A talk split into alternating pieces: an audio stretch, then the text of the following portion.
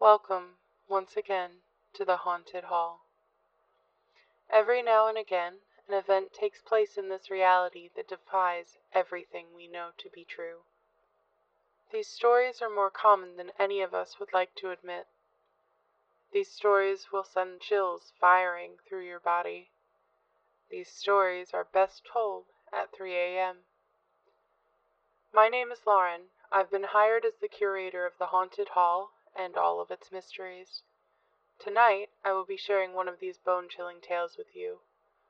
Tonight, we dance the line of madness and sanity. Let's begin.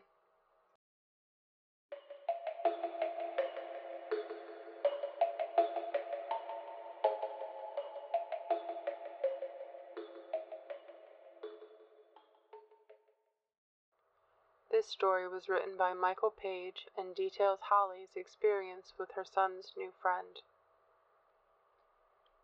The terrible thing happened at night, as most terrible things do. While I click clicked away at my home job as a transcriptionist, I'd often watch the boys playing in the backyard. They'd be at it for hours, acting out some scene with foam swords and plastic guns, only stopping when the sun left to rise elsewhere. Seeing Mason happy made me happy. He'd finally found a friend. His father left us when he was six months old, and, more or less, held no role in his life. Sure, there were the occasional visits every few years, but even those were short and feigned, not even so much as an annual birthday card. Perhaps that was why Mason angered himself such a secure distance from other kids a point driven home by his fifth grade teacher and several others. Kids in school, especially the ones I can recall, weren't the friendliest bunch. If you were lucky, you could pick out the sharks from the minnows and avoid them, but honestly, they all looked the same, twined together in the same concrete box. Please give him a best friend, I'd whisper at my bedside every night, sending out the same message to God, or at least something just as benevolent, to hear my prayer. Give my son his first best friend. Then, one day, much to my wonderment, Mason brought Todd home for a play date. He was a petite boy, with mismatched clothes, unkempt hair, and the bluest eyes you've ever seen. I was ecstatic, relieved that my son had finally cracked open his shell and found a buddy. I saw him at the park, Mason told me when I asked how they'd met. He was sitting alone at the swings, like he was sad, when he saw me on my bike, he waved, and I waved back. Then we hung out, and he was really cool. As he shared this, I couldn't help but smile at his excitement, so much deserved by the loneliest boy in the world. That night they had a sleepover and passed out in the living room. From my bedroom I could hear the muffled speech of our television, which they had left on. Sighing, I untucked myself out of bed and walked sluggishly down the stairs to them. Light from the screen pulsed and stretched over the sleeping boys. Mason was swaddled in his blanket on the floor, while Todd was curled up on the couch. I scanned for the remote, and after no luck, I moved to shut it off myself. Crick! A lone bag of chips crinkled under my foot. From the couch, Todd's shape twitched and then bolted upright. I meant to say sorry, but I was stopped short. When Todd jutted awake and opened his eyes, I couldn't see them. They hadn't rolled up in their sockets or slipped to the sides, they were simply gone. Two holes of singular darkness. Todd had blue eyes, vividly blue eyes. But at that instant, not even the glow of the television reflected off those dark membranes, black as Santa's coal. Then he blinked, and the eyes returned. Before I could say anything his mouth stretched into a yawn and his body slumped back into the cushions. I was stiff as a board, somewhat relieved I hadn't shrieked and woken them both up. My thoughts told me it was a trick of the light, as did any speck of reason. Vision played games with you that way. I switched off the television and went back to bed. A few weeks later, on an especially windy evening, a knock came at the door. Todd was there as usual, seesawing on his soles patiently. "Hi there," I smiled. "Hi," he smiled, his thin neck cocked. "Can Mason come out and play?" Before I even had to answer, Mason had already squeezed past me. still working one of his arms through his jacket sleeve. Bye, Mom! I watched as they disappeared down the street. The rule was to be back before dark, and to their credit, the boys always returned just as the sky started to dim. On that particular outing, they came home with some cool rocks they'd found and dirt-clotted sneakers. By the time Todd was ready to walk back home, it had fallen too dark for him to go alone. I gave him a ride, with both boys in the back seat. It wasn't a far drive, as his house was only a few streets away. Every so often, my eyes would slip back to the rear view and see Todd watching the street, Mason dozing off next to him. As we passed beneath the street lamps, a bar of light would creep through the window, roll over his face, and vanish over his head. The car suddenly rocked as my wheels rolled too hastily over a speed bump. His gaze left the window and met mine. Only this time, as the slanted light skimmed over his features, blue eyes did not look back at me. They were gone blotted out by the same oily darkness. Silent, murky circles. Even his skin, in just that quick moment, looked different, like dry, mottled clay fit poorly over a skull. Lips bloodlessly shriveled. I slammed on the brakes, jostling all of us with a sudden lurch. Mason gasped himself into wide-eyed awareness. As fast as it had happened before, the straight-faced horror in my back seat returned to a sweet young boy, shocked and surprised. Sorry, I breathed. Sorry about that, guys. I thought I saw a cat in the road. We reached Todd's house, a white ranch style with a flowering dogwood tree in the front yard. As the boys said their goodbyes, I could only stare into the dashboard, my heart sending tremors down my arms. The world felt off its tilt as if the line separating actuality and nonsense were blurred. I was disoriented by how real it seemed, his eyes like deep, dark wells, his unhealthy skin stretched and pulled like a death mask. My thoughts clashed with the fold of my brain that formed logic, and eventually logic won. It was all in my head, period. But despite how far-fetched it sounded, I actively avoided eye contact with Todd not even giving a sliver of opportunity for that oily pitch to return. If it even happened in passing glance or a quick double take, I'd be back to circling the rim of a mental collapse. A week later, I went to pick up Mason from Todd's house. I'd pulled up along the curb, texted, I'm here, and waited there for some time. There was no sign he'd read my message, nor did he answer any of my calls. When I got tired of waiting, I twisted the keys out of the ignition and made my way up the slim walkway. The house was missing a great deal of shingles, which scarred its roof line in dark patches. The rain gutters were clogged and stunk of decomposing leaves. I knocked briskly and waited. The door unlocked, held only partially open by a door chain. Yes? The face peeking out asked. His voice was nasally, like it was lodged somewhere in his throat right in the pit of it. Hi, I'm Holly, Mason's mom. Here to pick him up? The door closed and then opened fully as the chain slid out of its holder. The man on the other end was lanky with onset baldness widening his forehead, his eyes tired and heavy. Oh, sorry about that, he said, flashing a thin-lipped smile and offering a handshake. David. The boys are probably still on their way back, but they'll be here any minute now. You can come inside and wait if you'd like. I've got some tea ready to go. I took him up on the offer and followed him inside. At our immediate right was the living area, where a woman sat watching a rom-com on the television.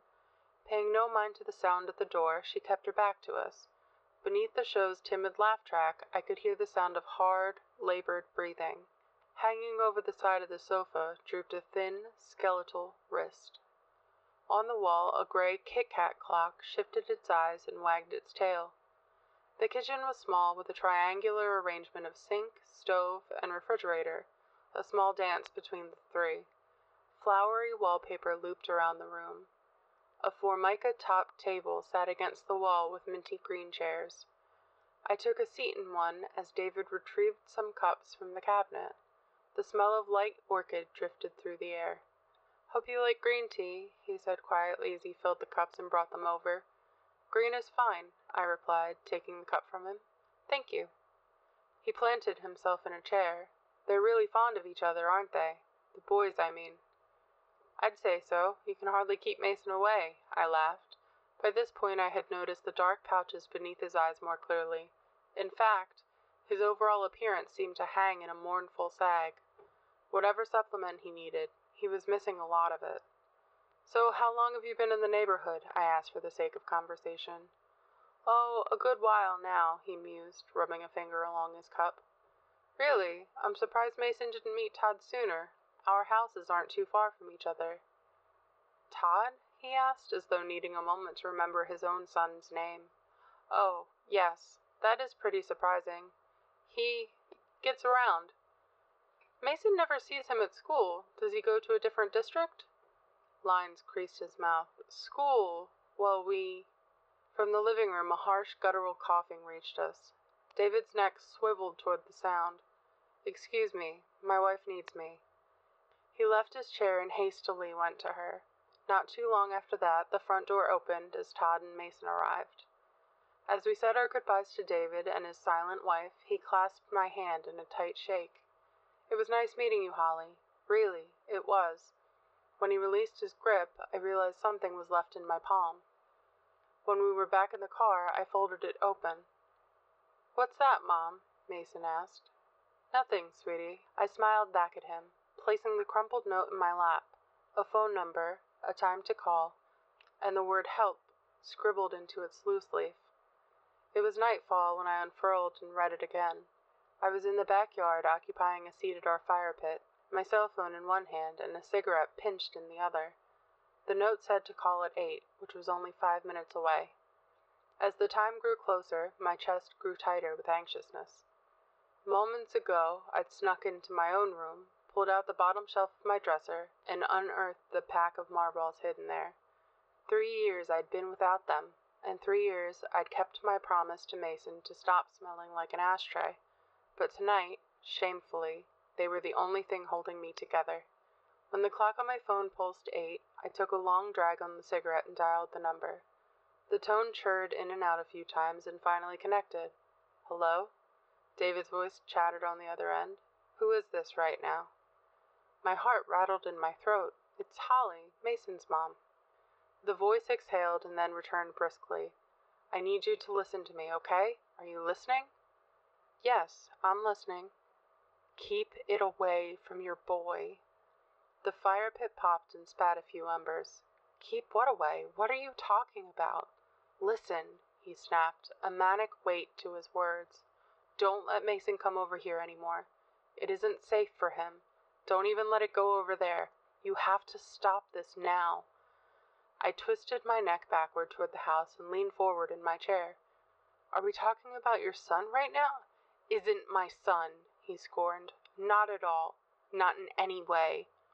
You need to calm down. If you need help, I can call the police. No. No police, he screamed, his voice so tight and stressed that it splintered on the other end. It will take more from her if you do that. My wife, she can't handle much more. It's taking something from her, taking something from me. We can't get rid of it now. It's too late for us, but not for you. You can stop this. He started to weep and mutter to himself. It came to our door to use the phone. Why did we let it in? Why did we let it use the fucking phone? Something stirred in his background. He paused and then whispered, Keep it away from him, and then hung up. I'm not sure how long I sat out there, but it was long enough for the flames to shrink into powdery mounds. When I entered the house again, Mason was on the couch with his tablet. You smell weird, he said, taking note of me. The fire pit, I lied, my thoughts too heavy to muster anything else. He flashed me a big smile and tactfully asked, Can I have a sleepover at Todd's this weekend? No, I answered stiffly. That isn't going to work. Why not? he persisted. Todd always sleeps over here. Why can't we do his? Because, Mason, I said no. End of story. He shot an icy look of defiance at me. Fine. Then he'll sleep over here then. No, he won't. We are going to take a break from Todd for a while. His jaw opened, flabbergasted. You can't do that. I just did, I said, perhaps a little too matter of factly.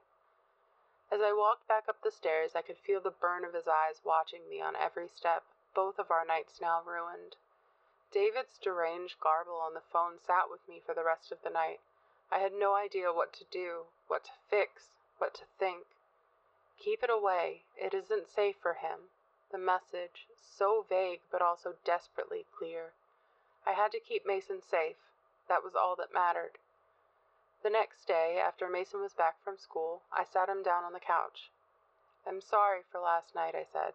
I was very stressed, but that is not the way I want us to speak to each other again, okay? His eyes naturally scanned the floor. Okay. I love you, Mason, and no matter what, I want you to be safe, so there are a few things I need to know about Todd. Will you do that for me? He nodded again, his sneakers softly kicking the backpack slumped on the carpet. Did he ever act weird or strange to you? He shook his head. What about his parents? Did he act different around them at all? Same answer. I wasn't sure how to word the next question, but I did my best anyway. Did he ever do something with his eyes? This time, Mason nodded.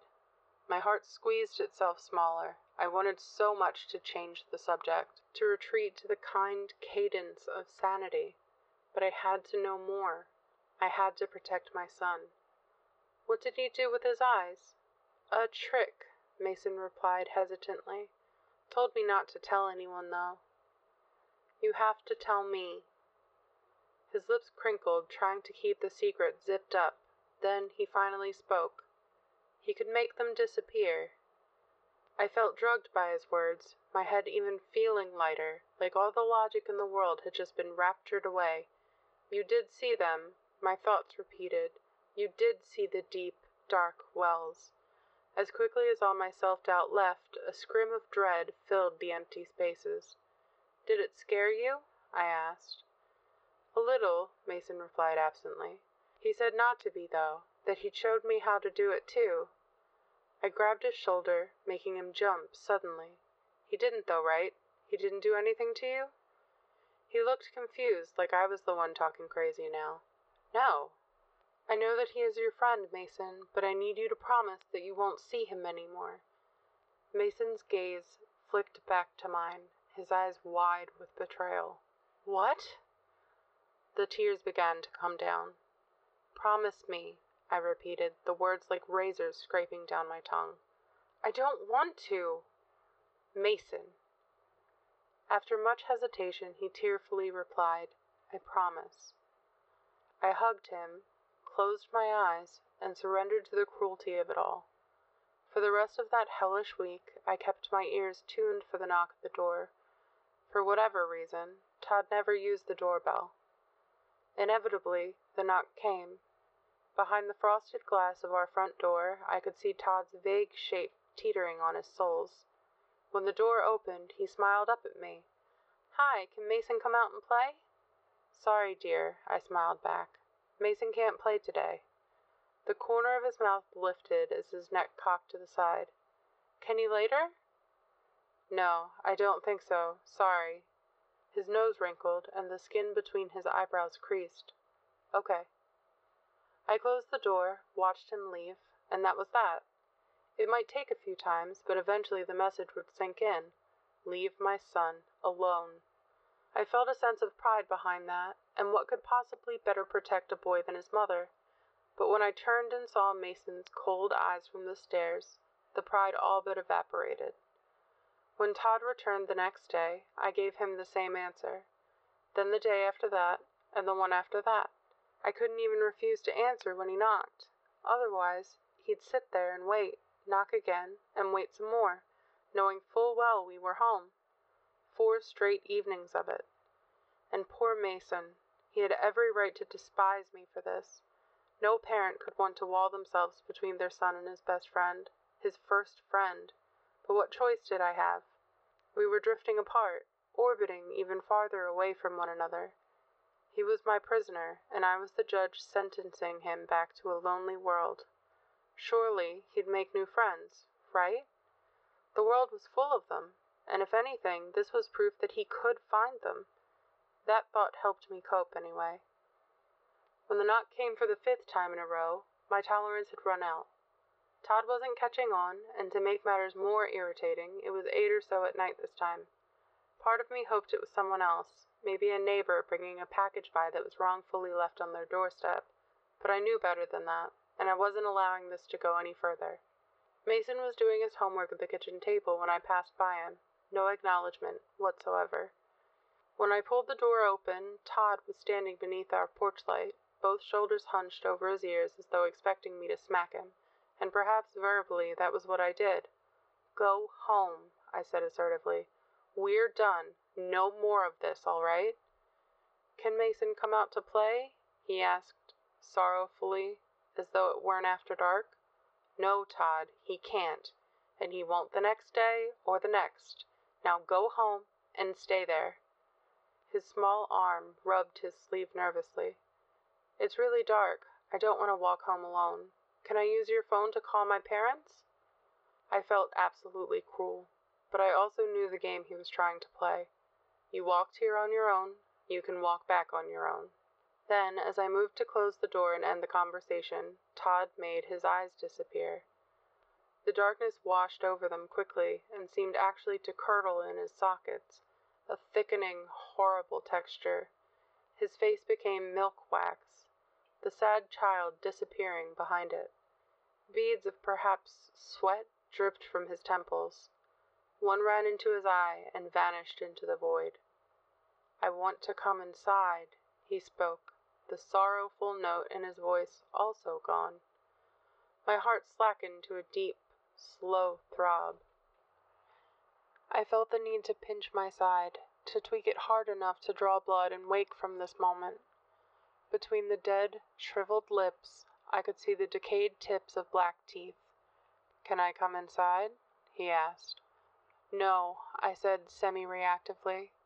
His black, craving eyes narrowed at me. For a moment, I actually thought they started to cry, but it was the darkness dribbling down his cheeks, oozing like oil slicks. I just want to play with Mason. The sound of it, the sound of that horrible face saying my son's name, snapped me out of the shock. I slammed the door closed and quickly locked it.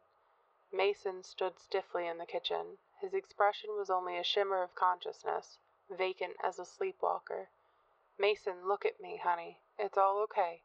Everything's going to be okay. But his unfocused eyes were not facing me. Three firm knocks came from the door. When I turned to face it, a dark shape lingered behind the frosted glass. A tall figure, taller than any adult, was hunching to look inside, and from behind the single pane that separated us, its vague shape didn't move. From the other side, Todd's childish voice was still calling, Can I please come inside? Don't you want to play, Mason? Don't you want to play? I could feel it watching us like static vibrating the air. When I tried to move Mason, he refused to budge, staring emptily toward the evil thing behind the glass. Heavy as he was, I scooped him up in my arms and bolted for the stairs. It won't break in, my thoughts uttered. It isn't allowed to. That much I was sure of. If it wanted to get in, it would have by now. It needed to be invited. I shut both of us away in the bathroom upstairs, and when the sounds of the front door finally ceased, Mason snapped out of it. He was confused, like he'd just missed everything that transpired. I wasn't sure whether to consider that a blessing or not. Perhaps it was, and perhaps also it was not God that answered my prayer. It was impossible to digest what happened that night. Sometimes I'd linger on the stairs right at the top step and watch the doorway, wondering if the glass would suddenly darken, if Todd's voice would slip through and ask to come inside. One night, David had left a voicemail on my phone. She's gone, his voice whimpered. It got what it wanted from her, drained her dry. Now, my wife won't wake up, and it's left us. I don't know what it wants from your boy, but it wants something. No matter what, don't let it back inside. The message cut out after that, and he still won't answer my calls. Todd never did come back, and I wouldn't have it any other way. Strangely enough, the one least affected by all of this was Mason. I was worried to see him fall back into that distant bubble, but that isn't what happened. He'd started to make friends with other kids around the neighborhood.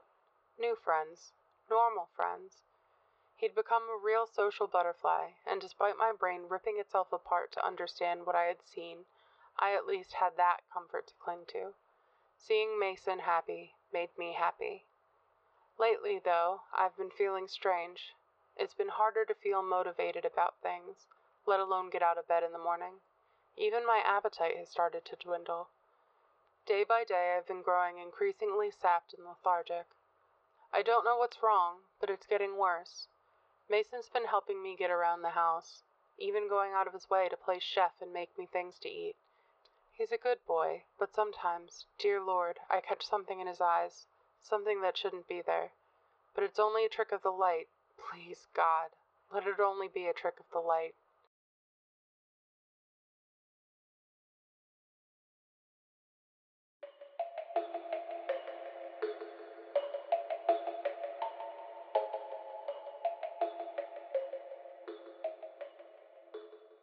We really hope you enjoyed this installment of the Haunted Hall podcast. If you would like to speak with us, please send us an email through thehauntedhallpodcast at gmail.com. And as always, a reminder reality is not always as it seems. Don't forget to subscribe to stay fully up to date. And until next time, remember, you're not afraid of being alone in the dark. Your fear comes from what may be in the dark with you.